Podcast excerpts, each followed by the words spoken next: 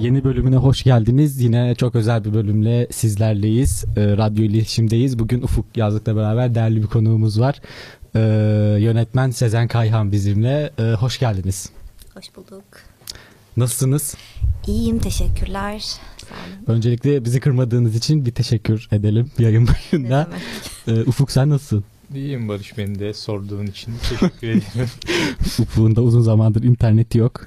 Evet, o konulara girmeyelim. girmeyelim. Şimdilik girmeyelim o, konu, evet. o konulara. Ee, öncelikle bize e, kendinizden biraz bahseder misiniz? E, yaptığınız kısa filmler var. E, bugün üzerine konuşacağımız Mor Menekşeli Kadınlar belgeseliniz var. Ee, evet biraz e, karışık aslında şimdi böyle sorunca da nereden toparlayayım diye şey yaptım düşündüm. Ee, arkeoloji mezunuyum aslında. Daha sonra da sinema televizyon üzerine yüksek lisans yaptım. Ee, çok hani çeşitli alanlarda çalıştım. Hani setlerde sanat asistanı olarak, e, prodüksiyon asistanı olarak, e, daha sonra festivallerde çalıştım. E, üç tane kısa filmim var yaptığım. E, Erik zamanı 2012 yılıydı. Elene 2016. Şimdi de hala festival turuna devam eden İmparatorlukta Zor Bir Gün diye bir kısa filmimiz var. Bir de şu an gelişme aşamasında olan Mormon Ekseli Kadınlar belgeseli var. Aslında bizim de konumuz e, yani spor programı olarak geçiyoruz ama işte. e, spor sinema ilişkisine de bugün değineceğiz. Hı hı. Ee, şöyle gireyim ben. Ee, özellikle hani bugünkü ana konumuz e, ne oldu da kadın taraftarlar e, tribünden uzaklaştı. Mor Menekşeli kadınların da şöyle bir hikayesi var yanılmıyorsam. 1972'de ee, çekilen bir fotoğraf Orduspor Galatasaray maçından. Orduspor'un bir kadın taraftar grubu var. Ee, ama şu an baktığımızda Orduspor'un e, taraftar grubu yok. Kadın taraftar grubu yok. Orduspor kendisi yani, yani bir taraftar var mı yok mu? Taraftar Çok şey. grubu var aslında. Ee, hani kadınlar da var ama o dönemdeki yani hani kurulduğu ve hani 70-80 dönemlerindeki gibi bir hani coşkulu bir taraftarı ve hani bu kadar kadın yoğunluklu bir taraftar grubu yok evet. Ee, peki sizce o dönemden bu döneme e, bu kadar büyük bir farkın olmasının nedeni e, dersek hani buradan bir giriş yapalım. E, yapalım. E, aslında onu, biz de onu araştırıyoruz yani belgeselde temel olarak bununla ilgili. E, şöyle başından anlatayım bilmeyenler için, bilmeyen dinleyiciler için. E, 67 yılında kuruluyor takım. Yani dört e, amatör takımın bir araya gelmesiyle. E, ve hani takımdaki futbolcuların ve yöneticilerin aileleri çok büyük destek oluyorlar e, bu takımın hani başarılarında, ilk kurulmasında ve başarılarında. E, tabii öyle bir şey o kadar özverili bir durum ki yani hani böyle bir küçük Anadolu takımının sonradan hani ligde yani birinci ligde oynuyorlar hatta UEFA'da Türkiye'yi temsil ediyorlar. Ee, bu hani eşleri, çocukları hepsi yani bir birçok hani çocuk konuştuğumuz e, şeyde sahada büyümüşler. Yani o dönemde öyle bir aileleri şeklinde. Yani tam böyle bir aile yani özveriyle yaklaşıyorlar. Daha sonra ama daha farklı bir hale bürünüyor. Yani hani takımdakilerin hani futbolcuların ya da yöneticilerin eşleri ya da kız çocukları haricinde de e, çok yani şehirdeki yegane sosyal aktivite haline geliyor. E, ve tabii kadınlar da çok aktifler. E, hatta erkeklerden daha bile yoğunlar e, o statlarda anlattıklarında da hani benim de daha önceden bilmediğim yani o dönemleri zaten yaşamadığım için hani daha sonrasından da bilmediğim e, ama bir şekilde tesadüfi olarak öğrendiğim bir e, durum oldu. E, ve bugünle karşılaştırınca e, yani yine tabii ki kadın taraftarlar var. E, ancak hani çoğunun da e, rahatsızlığı hani konuşulduğunda böyle hani tribünlerin çok cinsiyetçi hale gelmesi, e, futbolun da aynı şekilde hani o orada kullanılan dil, hani küfürler, e, o ortam rahatsız edici bir hale geldiği için de uzaklaşıyor kadınlar. E, orada özelinde bakarsak yani orada spor çok başarılı bir grafik çizmiş, e, lig şampiyonu olmuş, ilerlemiş e, ama sonradan bir e, düşüş yani özellikle bu son 5-6 yıl içerisinde hani her yıl bir e, işte birincilikten ikiye Hani şey bölgesel amatör lige, şimdi amatör lige düşmüş durumdalar. Bu da tabii çok demoralize etmiş oradaki insanları yani hani taraftarları da. E, kendileri de bunu sorguluyorlar. Hani ne oldu da bu hale geldik diye. Tabii hani bunun ülke durumuyla da yani farklı sosyolojik açıklamaları da var. Biz de bunun bunu araştırıyoruz. Yani belgesel temel olarak bunun üzerinde. O, o günden bugüne olan değişim üzerine aslında. Bu arada ben şeye baktım da e, daha demin bu mor menekşeler adına baktım. Yani mor menekşe çünkü bana tanıdık geldi. İtalya'da Fiorentina'nın. Fiorentina. Fiorentina adını mor menekşeler. Şimdi araştırdım farklı bir şeye de rastladım. Ordu Spor ve Fiorentina e, işbirliği yap, yapmış geçmiş yıllarda kardeş kulüp olmuşlar falan. Türkiye'nin mor menekşesi ve İtalya'nın mor menekşesi diye. İsim de o açıdan güzel bence. Yani şehrin simgesiymiş. Hakikaten çok güzel. Yani vardı mor menekşeler çıkıyor şehirde. Hı hı. Ee, o nedenle hani şeye de mor menekşeler diyorlar kadın taraftarlara. Ee, yani formaların tasarımı, takımın rengi de e, o dönemde hı hı. kadınlar tarafından belirlenmiş. Yani Şu anda o, aynı o zaman. Aynı mor, evet. Hı hı. Yani mor beyaz hı hı. renkleri o şekilde devam ediyor. Ya aslında biraz toplumun da spora karşı nasıl baktığıyla alakalı bu. Ee, mesela e, son dönemde e, dünyada hani bizde de böyle çok cinsiyetçilik sporda oluyor.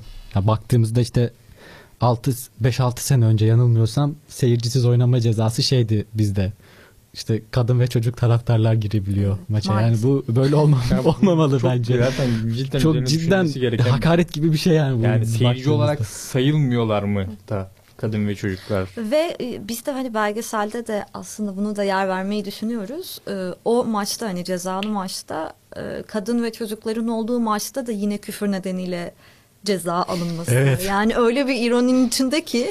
ya seyircisiz maçta da ceza alındı. öyle bir enteresan durum da var. Ee, dünyada da şey e, bayağı bir buna karşı artık spor firmaları da işte ayakkabı firmaları, spor giyim firmaları da buna karşı özel reklamlar yapıyor. Baktığımızda Serena Williams bunun da öncüsü teniste. Ee, sizce bu çalışmalar ne derece yeterli oluyor dünyada ve Türkiye'de? Yani hani ben genele vurabilecek kadar tabii bilgi sahibi değilim aslında ama e, ya bu bence hani tek bir alanda yapılan hani çalışmalarla çözülebilecek bir durum değil. Çünkü hani bu hani sosyal hayatta yaşadığımız her yerde gördüğümüz bir durum olduğu için ya yani o dil ne kadar baskın hale gelirse hani sokakta e, hatta işte iktidar tarafından mesela hani o eril dil ne kadar çok kullanılırsa o hani sokağa da daha çok yansıyor. Tribünlere de daha çok yansıyor. Mesela şöyle çok talihsiz bir e, durum yaşadık.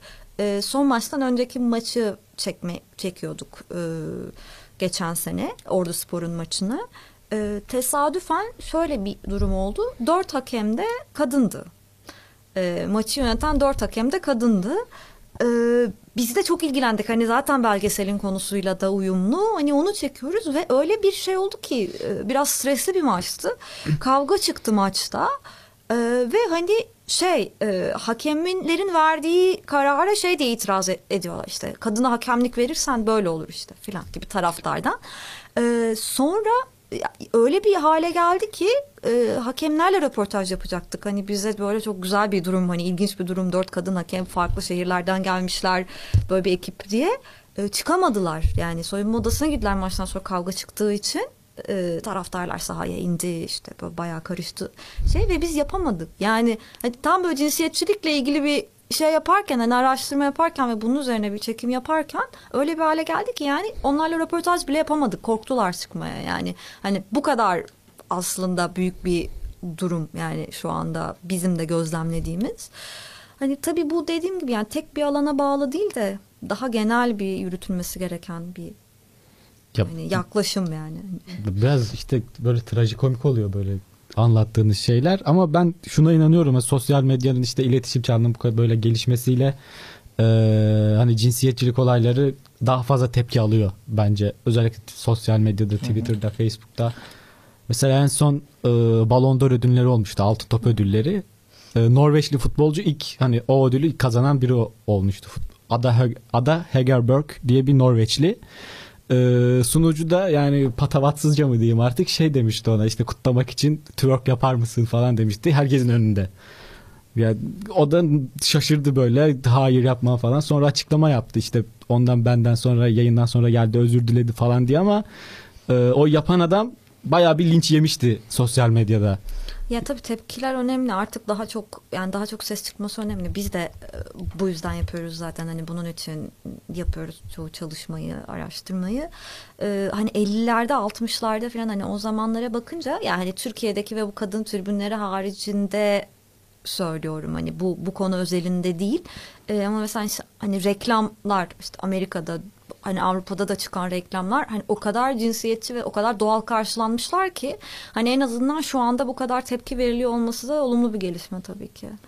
Bence şöyle bir ayrım var. Şimdi sosyal medyada belli başlı e, durumlarda insanlar zaten ne versen önüne linç etmeye hazırlar. Şimdi o yüzden ben buradaki tepkiyi de tam e, ne derece önemsediklerinden emin değilim. Evet popülist yani, bir, evet, popülist bir yaklaşım yani. var ama e, dediğiniz de şu açıdan önemli bence. Sokağın dili, sokağın diline yansıması, işte kullanılan dilin. E, bence mesela daha demin anlattığınız bu kadın hakemler olayında birçok sorun iç içe geçmiş. Şimdi birinci sorun sporun sorunu. Futbolcular her zaman hakemlere aynı şekilde yaklaşıyor. Her zaman hakemler odadan çıkamıyor problemli bir maç olduğunda. Bir de orada işte e, içine cinsiyetçilik eklenince o da ayrı bir problem birden fazla sıkıntının iç içe geçmesiyle daha büyük bir sıkıntı ortaya evet, çıkıyor. Şiddet zaten hani Hı-hı. en büyük problem yani hani bu kadın erkek ayrımı olmadan hani tribünlerde çok ciddi bir hani şiddet hani hem fiziksel hem psikolojik şiddet hani çok fazla görülen bir şey. Ee, hani ben çok yakından takip etmiyorum ee, ama gözlediğim kadarıyla hani ırkçılık da mesela aynı şekilde hani sporda ve hani taraftarlar üzerinden yine çok artan ve hani görülen bir durum. Ee, ama hani onlara verilen tepkiler de, tepkilerin de yine görünür olması yani bilmiyorum teselli mi diyelim hani böyle popülist midir ya da gerçekten kalıcı olur mu şu anda hani tabii ki bilemiyorum ama hani en azından tepki veriliyor olması olumlu olarak görüyorum. Bence de yani ya popülizm de o kadar kötü değil bazen. Yani bazen evet tepki olması da bir teselli de olabilir. Bir şekilde iyi hissettiriyor insanları. Yani bir de şey kötü. Ya hani 1972'de böyle bir fotoğraf var işte Ordu Spor Galatasaray kadın tribünü full.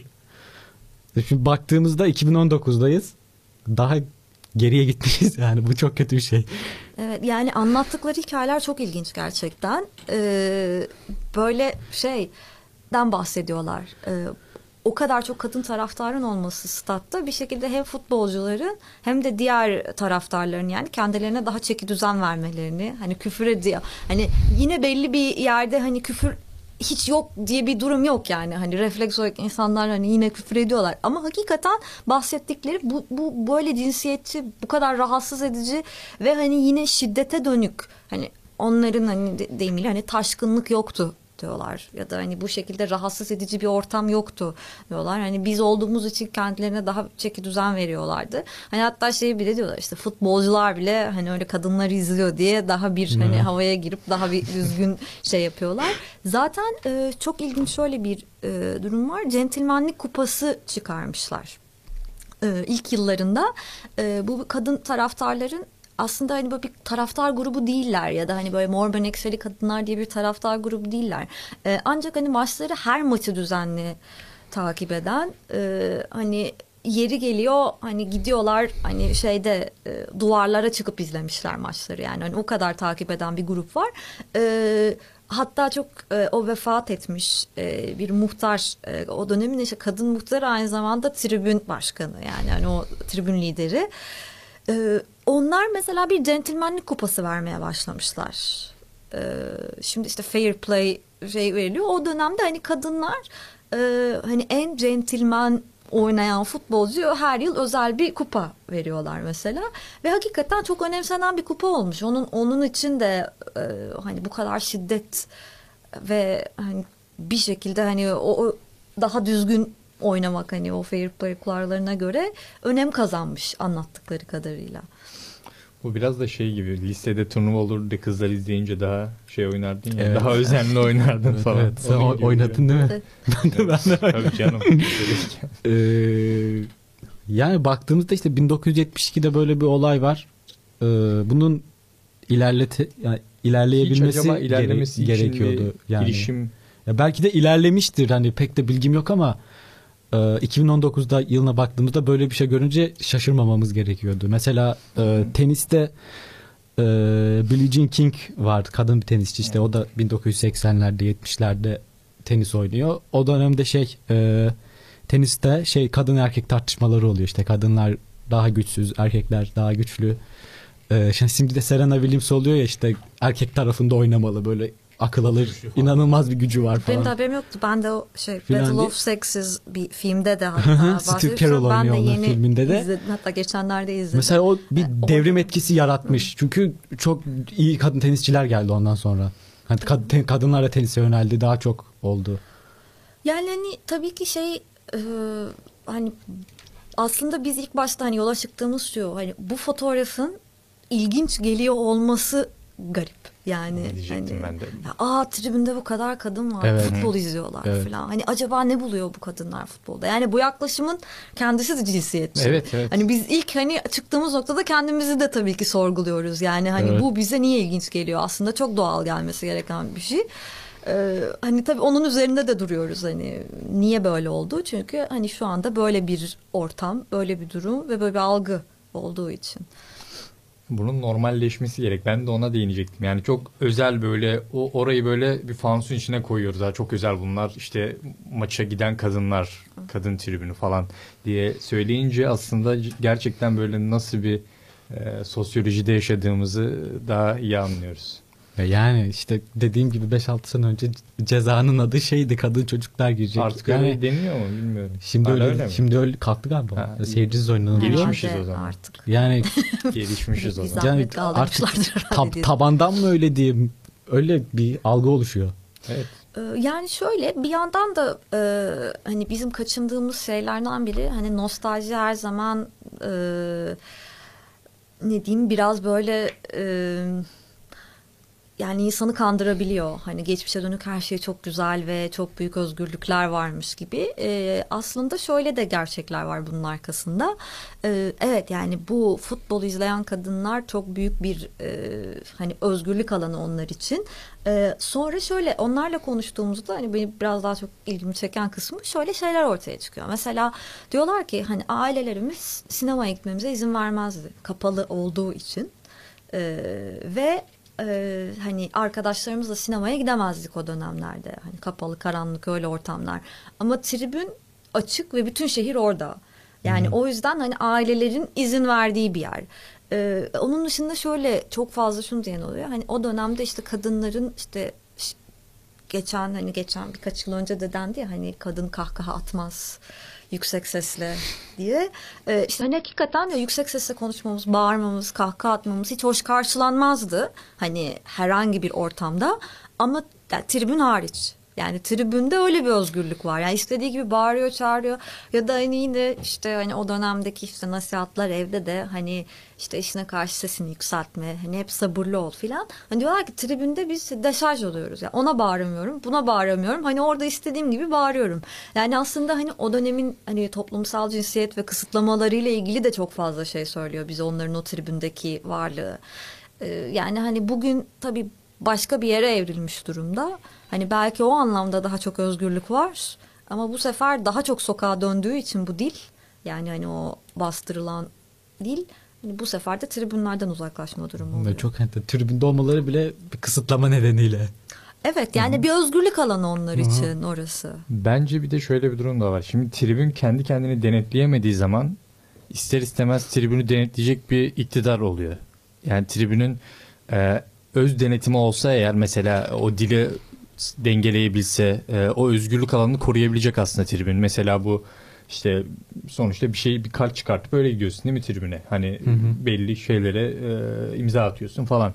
Yani o özgürlüğü korumak için tribün aslında bence kendini denetleyebilmeliydi. E, onu Ya başaramadığı insanlar- için başkaları tarafından Yani denetleniyor şu an. insanlar yani işte hepimiz yani şiddet olarak da hani kendimize zaten hani denetleyebilsek hani sahip Hı hı. çıkabilsek zaten hani o denetim mekanizmaları da bu kadar baskı kuramaz yani hani Hı hı. üzerimizde ama işte Peki böyle- film ne zaman bitiyordu belgesel çekimleri? Ne zaman izleyeceğiz? seneye diye umuyoruz yani belgesel ben daha önce kurmaca e, çalıştım. Hani ilk defa böyle bir e, daha uzun vadeli bir uzun belgesel üzerinde çalışıyorum. E, bazı çekimleri yaptık. Bazı çekimleri önümüzdeki ay yapacağız. Stadın yıkılmasını yakalamak istiyoruz ama yıkılacak mı yıkılmayacak mı daha hala bu da tam kesinleşmiş bir şey değil. Çünkü yeni bir stat inşa edildi orada çok büyük. Yeni bir takım var. O stat yıkılmadan önce bir anma maçı yapmak istiyoruz. E, daha geniş katılımlı hani şehrin stada veda edebileceği e, belki hani eski futbolcuların da hani onora edilebileceği bir maç düzenlemeyi planlıyoruz. E, tahminim hani seneye biteceği yönünde hani 2020 Biz olarak merakla planlıyoruz. bekliyoruz. 2020 diyelim o zaman burada. 2020 diyelim. Bir araya gidelim aradan sonra devam edeceğiz.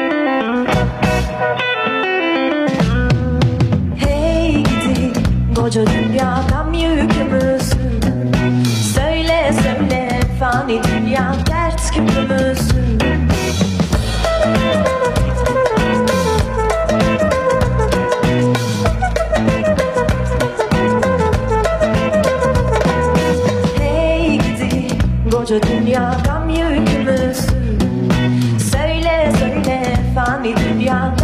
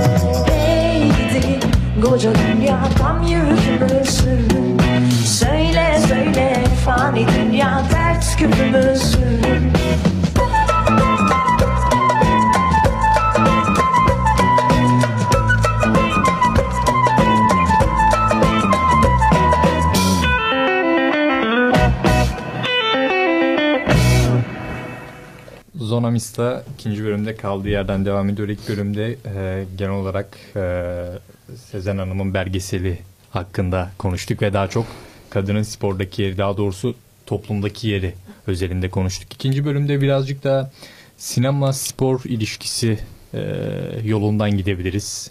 Sizin gözünüzde sinema ve spor nerelerde duruyor? Nerelerde ortak çalışabilirler? Nerelerde bambaşkalar? Çok geniş bir soru oldu. Ee, yani aslında zaten hani çok e, birlikte yani ortak oldukları noktalar hani hani sporla ilgili çok fazla film var tabii ki. Ee, şimdi çok popüler olan belgeseller var. Ee, yanılmıyorsam Netflix'te bir seri var. Ee, bu hmm, işte kay, kaybetme üzerine bir seri ama hani tam kaybederken son anda hani bir şekilde kazananlar tam hani serinin adını şu an hatırlayamıyorum. Gerçekten çok ilginç Hı hı. bir e, belgesel serisi. E, Çok daha fazla spor filmlerine, e, spor hikayelerine aslında eğilinmeye başladı. Bu ESPN e, kanalının e, festivallerde özel seçkileri oluyor mesela. Hani spor filmlerini seçip özel seçkiler yapıyorlar. E, bu şekilde hani çok spor, yani konu olarak e, çok ilgileniyor gerçekten hani sinema bildiğim kadarıyla. Yani hani takip ettiğim benim izlediğim filmler ve festival seçkileri gittikçe de daha çok işte bu e, yalnızca hani spor özelinde değil mesela bu ESPN'in bahsettiğim seçkileri özellikle e, aynı zamanda biraz daha sıra dışı hani kültür yani o sporun o kültürle olan ilişkisi e, ve onları birlikte yansıtabilecek e, daha yaratıcı filmlerle ilgileniyorlar. Yani hani bir sporcunun hayatı ya da bir takımın hayatı gibi değil. E, belki hani biraz bizim belgesel gibi de aslında hani o toplumun e, dinamiklerini de gösteren, e, o sporun o toplumla olan ilişkisini de gösteren çeşitli hani belgesel ve filmlerle ilgileniyorlar. Bir de spor sanki böyle diğer alanlara göre insanları daha çok etkileyen bir şey.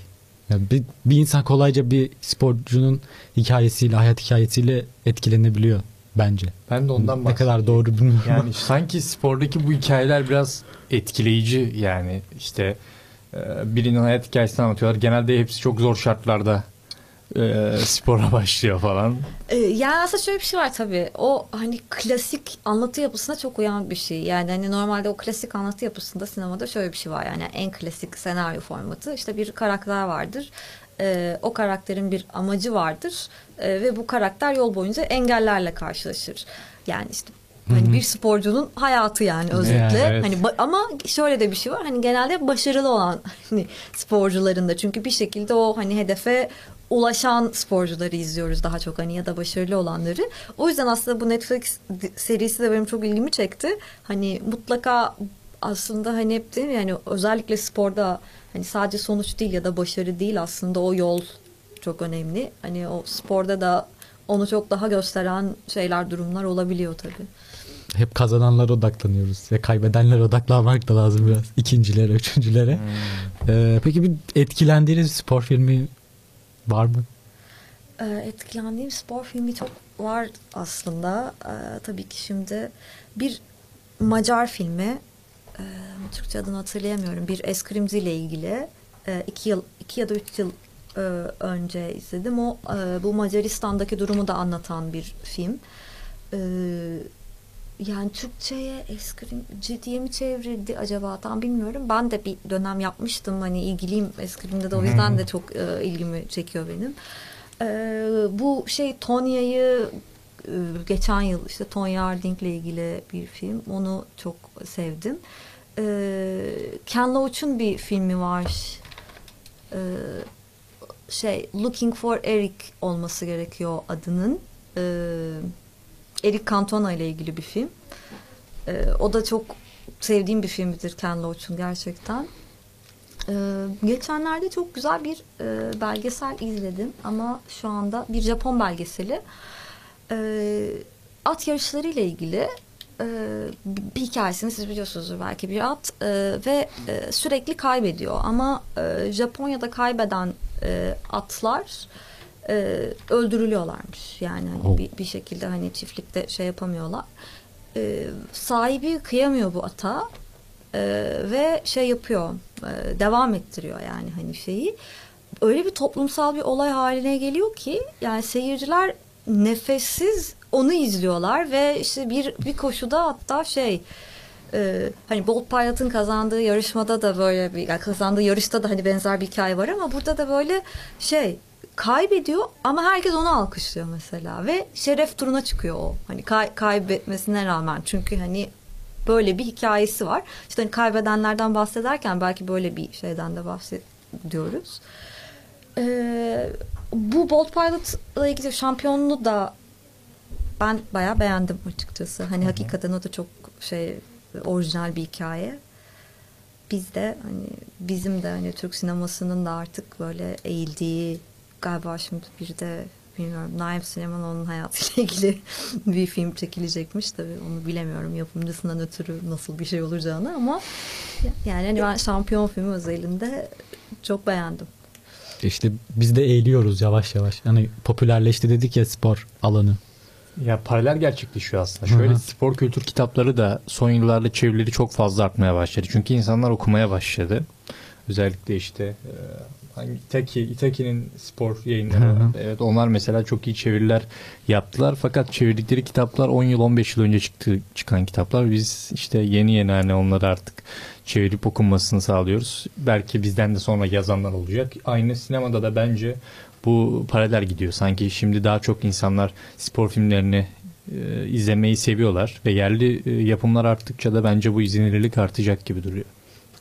Ya eskiden evet biraz daha yabancı şey. Şimdi siz söyledikçe aklıma geliyor. Yani direkt düşünmeden e, şimdi düşünüyorum. Bu işte Chariots of Fire filmi vardı mesela hani bu klasikleşen. E, hani o yine koşuyla ilgili böyle daha bir hani epik yapıda da olabiliyor filmler ya da işte hani Bolt Pilot'ın hikayesi de aynı şekilde.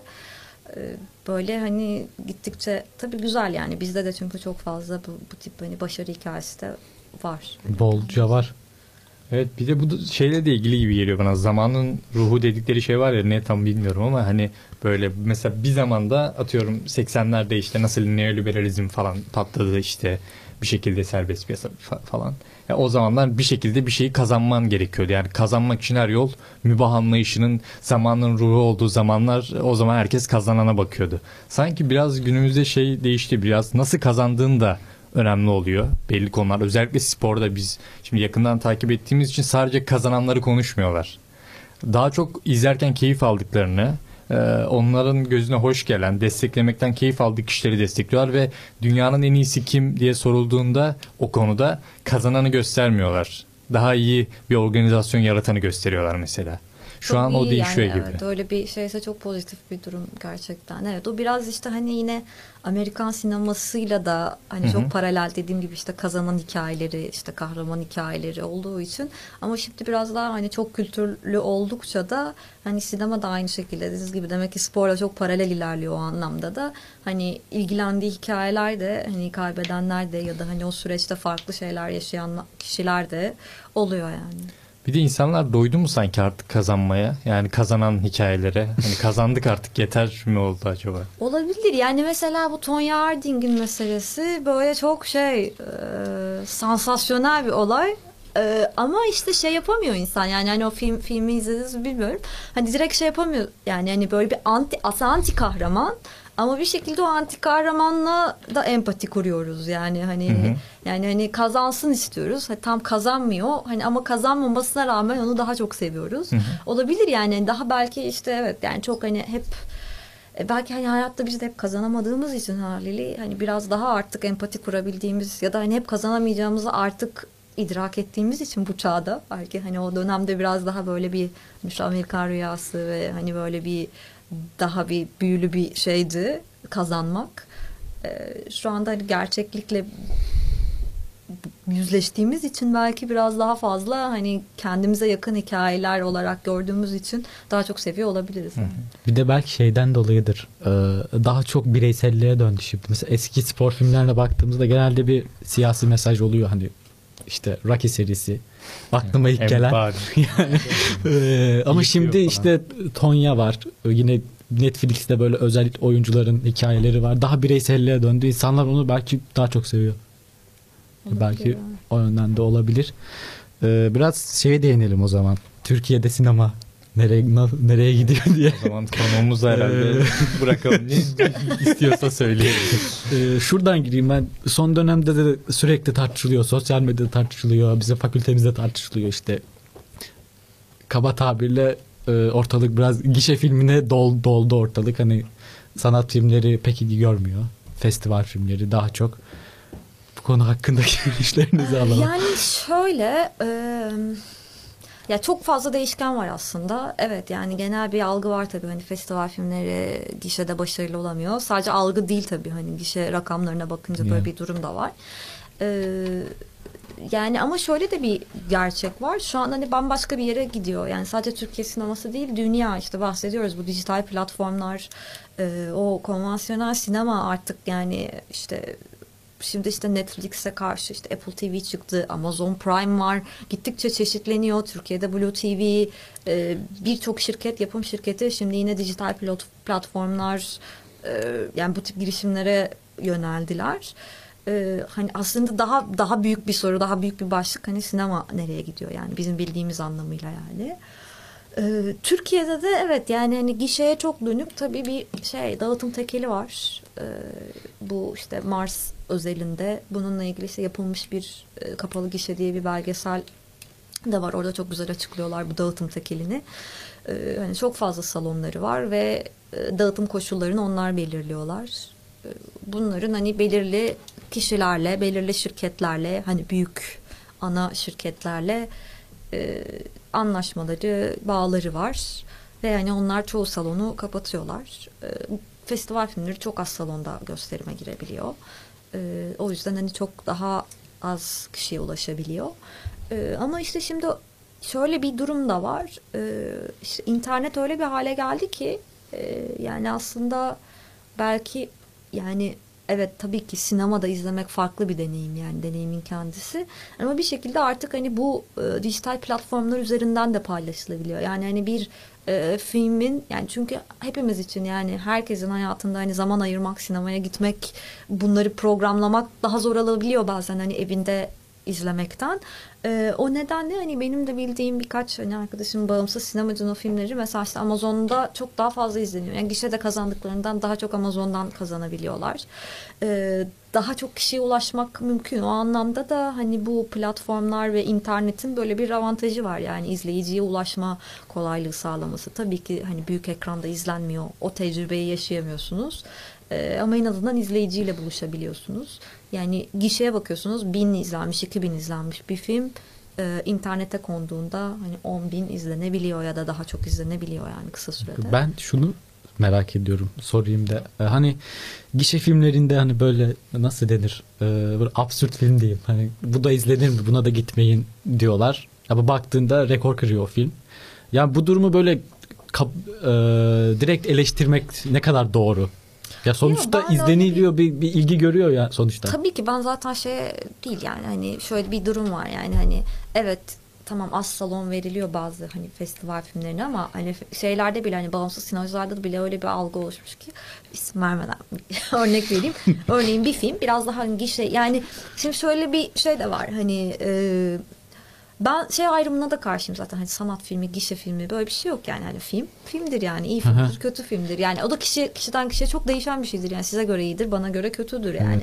Ee, ama hani şimdi şöyle bir işte böyle bir keskin bir ayrım olduğu için çoğu kişinin kafasında e, biri mesela işte e, biraz daha hani orta dedikleri kendilerinin yani hani tam ne gişe filmi ne festival filmi ama bir festivalden bir ödül almışlar ve vizyona girecekler. Hani şöyle şeyler dedim ben. Hiçbir yerde duyurmayalım bu ödülü. Hani sonra kimse gelmez filmimize. Festival filmi sanarlar falan. Ya böyle bir keskin bir ayrım var yani. Benim tabii ki hiç hani katılmadığım bir ayrım. Ee, yani bence hani zaten ben şeye de karşıyım. Mesela bizim hani genelde sinema üzerine çalışan akademisyenlerimiz de hani çok film analizi yapıyorlar ve popüler kültürü çok dışlıyorlar ve bu çok izlenen filmlerle ilgili akademik çalışmalara da bakıldığında daha çok hep sosyoloji bölümlerinden çıkıyor. Yani hani e, medya çalışmalarıyla ilgilenenler hemen böyle dışlıyorlar. Ben hani katılmıyorum tabii ki buna. Yani niye bu filmler böyle izleniyor? Yani bunu, bu önemli yani bu doneler hani neden izlendikleri hani bu çok kötü niye izleniyor demekle olmuyor işte yani. Ben de onu soracaktım. Hatta şuraya yazmıştım. Çok fazla önümüze düşüyor sanat filmi, sanat filmi falan. İşte şimdi bu seri ürettiğim bu gişe filmleriyle sanat filminin neye göre ayırıyorlar ayıranlar? Yani senaryosuna göre mi, görselliğine göre mi? Ya yani ben de bilmiyorum.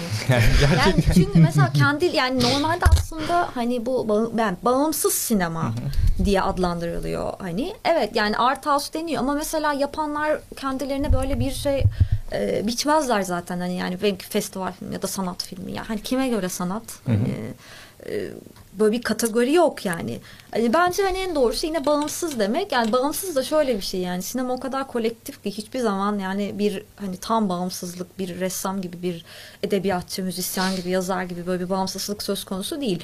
Ee, ama şöyle e, yani hani işte mesela Amerika'da stüdyolardan bağımsız.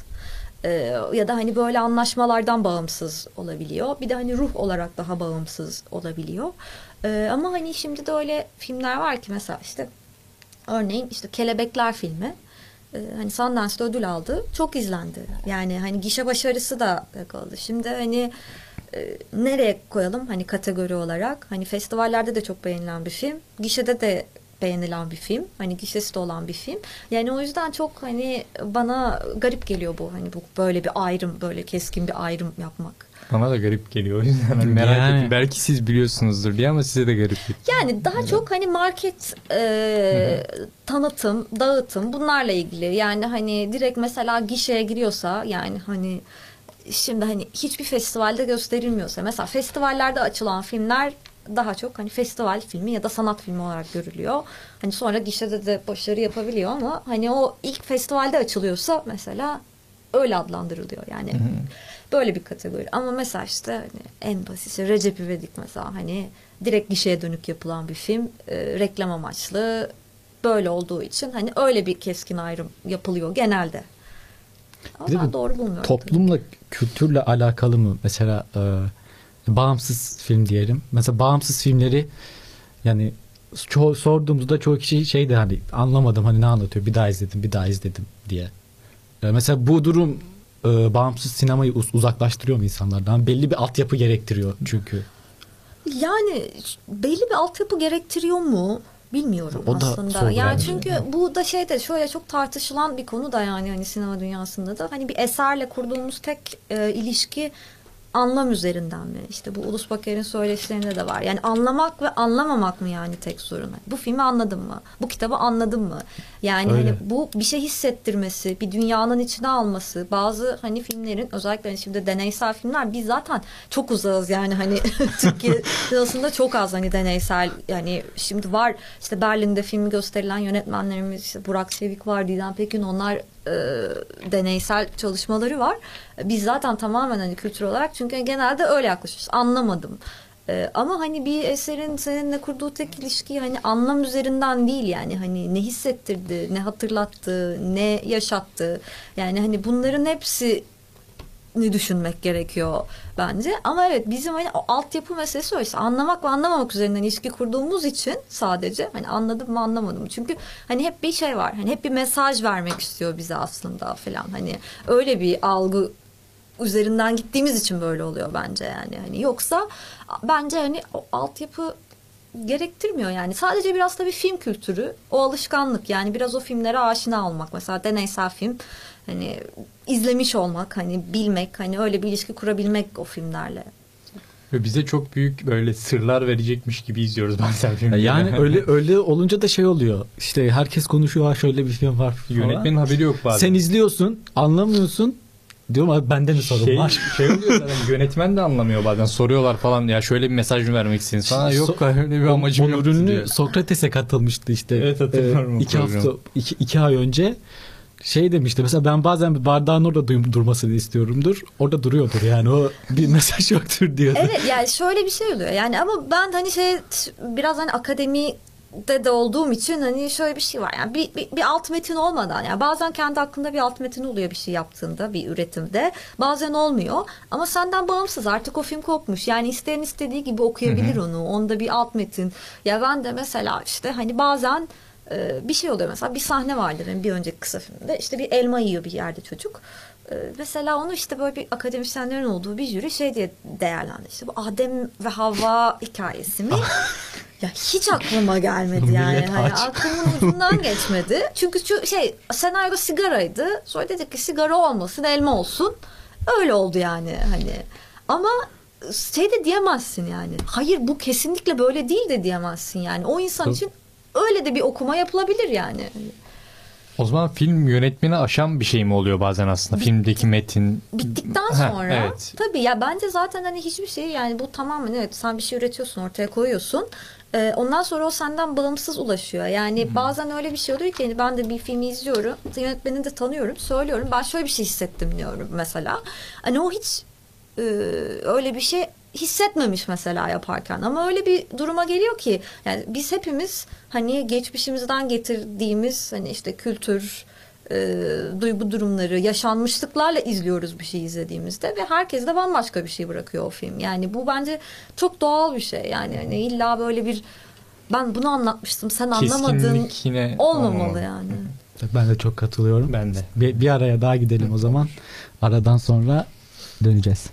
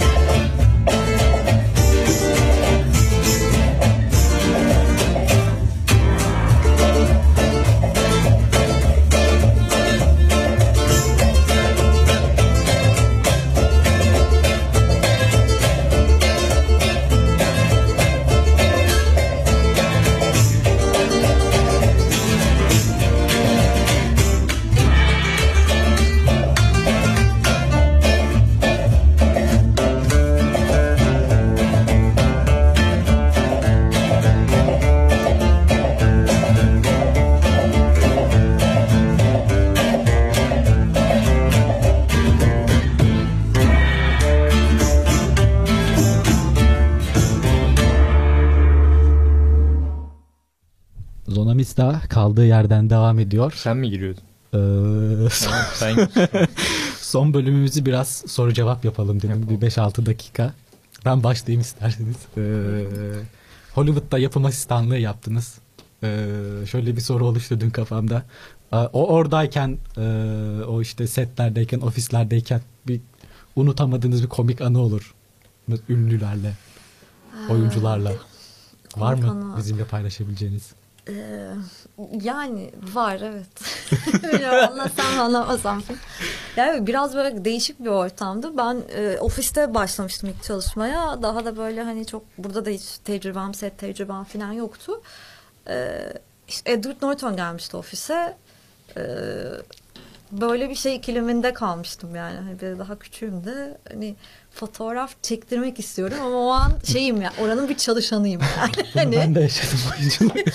hani böyle bir cool durayım hani çalışıyorum falan hani bir de benim işte çalıştığım patron da şey dedi Aa bak sen hadi geldin ne kadar zaman oldu hiç ünlü görmedim bak Edward Norton ya adam da o kadar mütevazı ki baya böyle hani şey maaşını konuşmaya gelmiş yani memur gibi böyle maaş konuşmaya gelmiş falan. Ondan sonra acayip böyle bir kendime engel oldum. Sonra ama işte bir şey oldu. Gittim böyle hani bir, bir göreyim yani. Hani biraz da dolanayım falan. Hani kahve aldım. Sonra döndüm onunla çarpıştım yani. Onun üzerine Edward Norton. böyle bir şey yapayım derken hani sakınan göze çöp batar misal daha böyle cool görüneyim. Fotoğraf çektirmeyeyim derken adamın üzerine kahve dökmüş oldum. O biraz can sıkıcı bir durum olmuş. Biz de ilk kez Edward Norton üzerine kahve döken bir Evet, konuk. e, bizim için bir başarı bence. Ee, Bende mi sıra şimdi? Sor. Ee, üniversite yıllarınızda okurken sanırım bu bölüm okumuştunuz. Yani yine sinema televizyon üzerine mi okumuştunuz? Ee, Lisansta arkeoloji ha. sanat tarihi bölümündeydim. tamam. O zamanlar aklınızdaki e, şey neydi ve şu an aklınızdaki şeyi mi yapıyorsunuz? Hedef, amaç? Ee, galiba evet. Yani şöyle e, lisede yani ben aslında liseden önce e, karar vermiştim. Bir şekilde ilgileniyordum. Yani hani hem sinemayla hem de edebiyatla.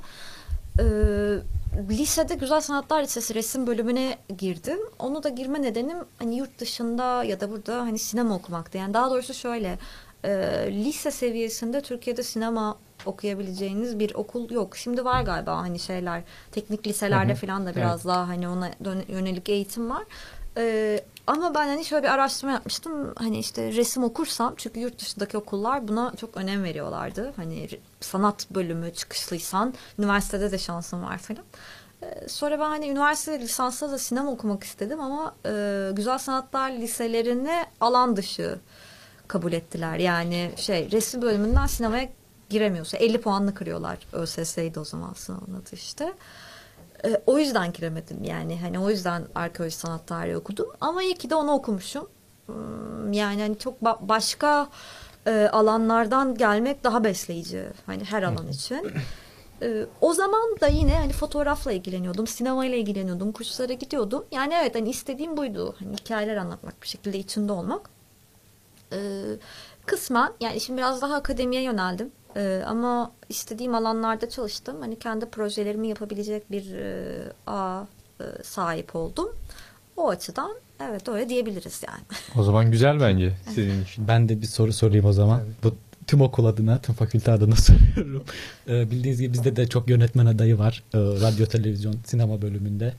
Ee, keza iletişim alanında da aslında geniş. Ee, şöyle diyeyim hani okulumuzdaki yönetmen adaylarına e, ne önerirsiniz? Gerek fırsatlar olsun, e, hani yapabilecekleri işler olsun Yani bu yolda. herkes yönetmen olmak istemesin. Önce diyeyim. Buna imzamı atıyorum bu arada. Ya ben de doğru. bir şeydi yani işte bizim de hani bunu yapan pek çok hoca var. İşte yurt dışında bir e, sinema okulunda bazen hani eğitimler aldım orada da. Hani ilk böyle soru şey soruyor işte hani kim yönetmen olmak istiyor? Bütün sınıfı el kaldırıyor. Ondan sonra işte kim görüntü yönetmeni olmak istiyor? Bir kişi el kaldırıyor. Diyor ki neyse en azından içinizden biri işsiz kalmayacak. Ee, yani çok şeye kapılıyoruz yani. Hani o yönetmenliğin cazibesi hani böyle bir üstte o yani bir bir şekilde kontrol edeyim şey yapayım gibi böyle bir şey ama çok büyük yetkinlik gerektiriyor ve tecrübe gerektiriyor. Yani hani ben de bu yetkinlik ve tecrübeye sahip olduğumu düşünmüyorum şey anlamında yani.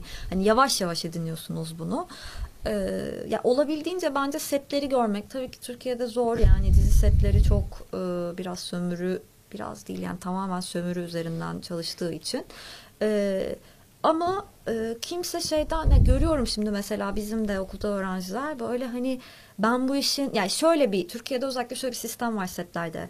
Ee, kimse hani CV'nizle sizi işe almıyor. Öyle bir alan değil bu. Yani çoğu alaylı oluyor settekilerin.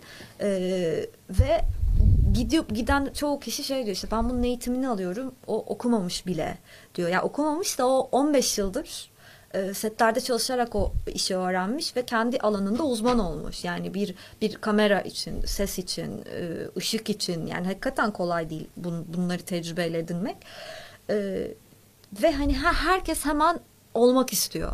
Yani hani herkes hemen en başta olmak istiyor. Ve sonra bazen bu da oluyor. Ee, hatta ben hani kendim setlerde bayağı çalıştıktan sonra sete çıkmama rağmen öyle bir şey oluyor ki teknik ekip özellikle sizden daha tecrübeli olduğu zaman e, ya yönetmenlik demek hani sadece benim bir hikayem var ve bunu anlatacağım demek değil işte adı üstünde. Yani hani oradaki kurduğunuz insan ilişkileri e, kendinizi herkese her teknik ekibe kanıtlamanız gerekiyor. Yani kendinizi bilginizi yetkinliğinizi e, ve e, gerçekten hani özellikle Türkiye'de acımasız bir durum var yani bir teknik ekip anlamında siz oraya hazırlıksız dersinize çalışmadan çıktığınızda e, hiç istemediğiniz durumlarla karşılaşabiliyorsunuz. Yani sizden çok daha bilgili teknik ekiplerle e, karşılaşınca. O yüzden hani tecrübe çok önemli. Hani iş beğenmeme gibi bir durum olmamalı setlerde. Hani alt asistanlık, stajyerlik ne bulurlarsa hani bence yapması gerekiyor herkesin. Bunları tecrübe etmesi gerekiyor. Ve her ne derse de çok iyi çalışmak gerekiyor yani sete çıkmadan önce.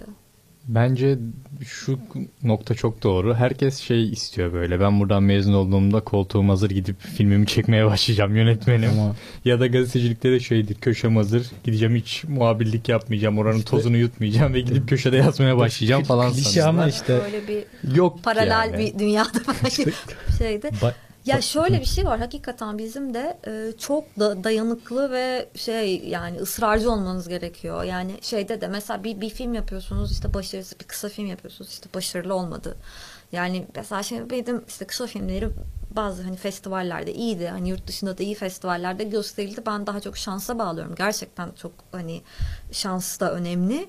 Ee, ama mesela hani kabul aldığınızın beş katı red alıyorsunuz mesela ve hani çoğu kişi yani yeni başladığında bunu kişisel algılayıp demoralize olup hani sürekli böyle bir vazgeçme bırakma hani bu bunlara geliyor ya olabildiğince hani bunları hani hiç kişisel algılamayıp dirayetli olup devam etmek çok önemli yani. O zaman son bir soru ben mi sorayım? Sor. Tamam. Böyle bir kitap önerme hakkınız olsa ne önerirdiniz dünyadaki herkese? Bir kitap ana var şimdi böyle böyle sorun. Ee, çok var aslında. Birkaç tane söyleyin o zaman en iyisi. Bu sorunun çünkü düşünme süresi çok fazla Peki, gibi. yani şey e, Dino Buzzatti'nin Tatar Çölü'nü çok seviyorum ben. Hı hı. E, o- onu önerirdim. E, başka direkt böyle bir şey. Ya çok suç ve cezayı çok seviyorum Hı hı. ama çok klasik bir şey olacak tabii ki e, örnek. E, bir tane daha. Ahmet Hamdi Tanpınar'ın Uz- Huzur'u önereyim o zaman bizden de Hı hı. bir örnek Çok iyi. olsun. Ben de bir soru sorayım şimdi aklıma geldi. Son sorumuz olsun. Ya Bir röportajınızda e, şeyi gördüm. Sizce dünyayı filmler kurtarabilir mi? Kurtaramaz demişsiniz. Net. Sizce dünyayı ne kurtarır? Ee, dünyayı ne kurtarır? Ee, bu hani şey yine benden olmayacak da ya o aslında bir orada da bir kesme oldu. Hani şöyle bir şeydi. Ee, hani biz hani e, dünyayı amacımız dünyayı işte Kieslowski'nin yanlış hatırlamıyorsam sözü dünyayı kurtarmak değil. Yani dünyayı değiştirmek değil. Ee, hani dünyayı değiştirebilecek kişilere ulaşmak ya da onları şey yapmak gibi. Ee, yine hani Bergman'ın işte utanç kurtarır sözü var. Hı hı. Ben hani ona çok katılıyorum yani. Hani utanç, vicdan hani bunlar üzerinden. Yani o yüzden de hani ben direkt kurtaramaz gibi bir ya biraz hani mizahi bir cevap da olmuştu tabii orada. Peki çok teşekkür ederiz biz. Çok teşekkür ederiz teşekkür için. ederim. Ee, Zona Mista'yı dinlemeye devam edin. Radyo haftaya iletişimde sizinle haftaya konuk var mı Barış? olacak haftaya em- emin değiliz. Bakarız o zaman. İyi haftalar. İyi haftalar. Sağ olun.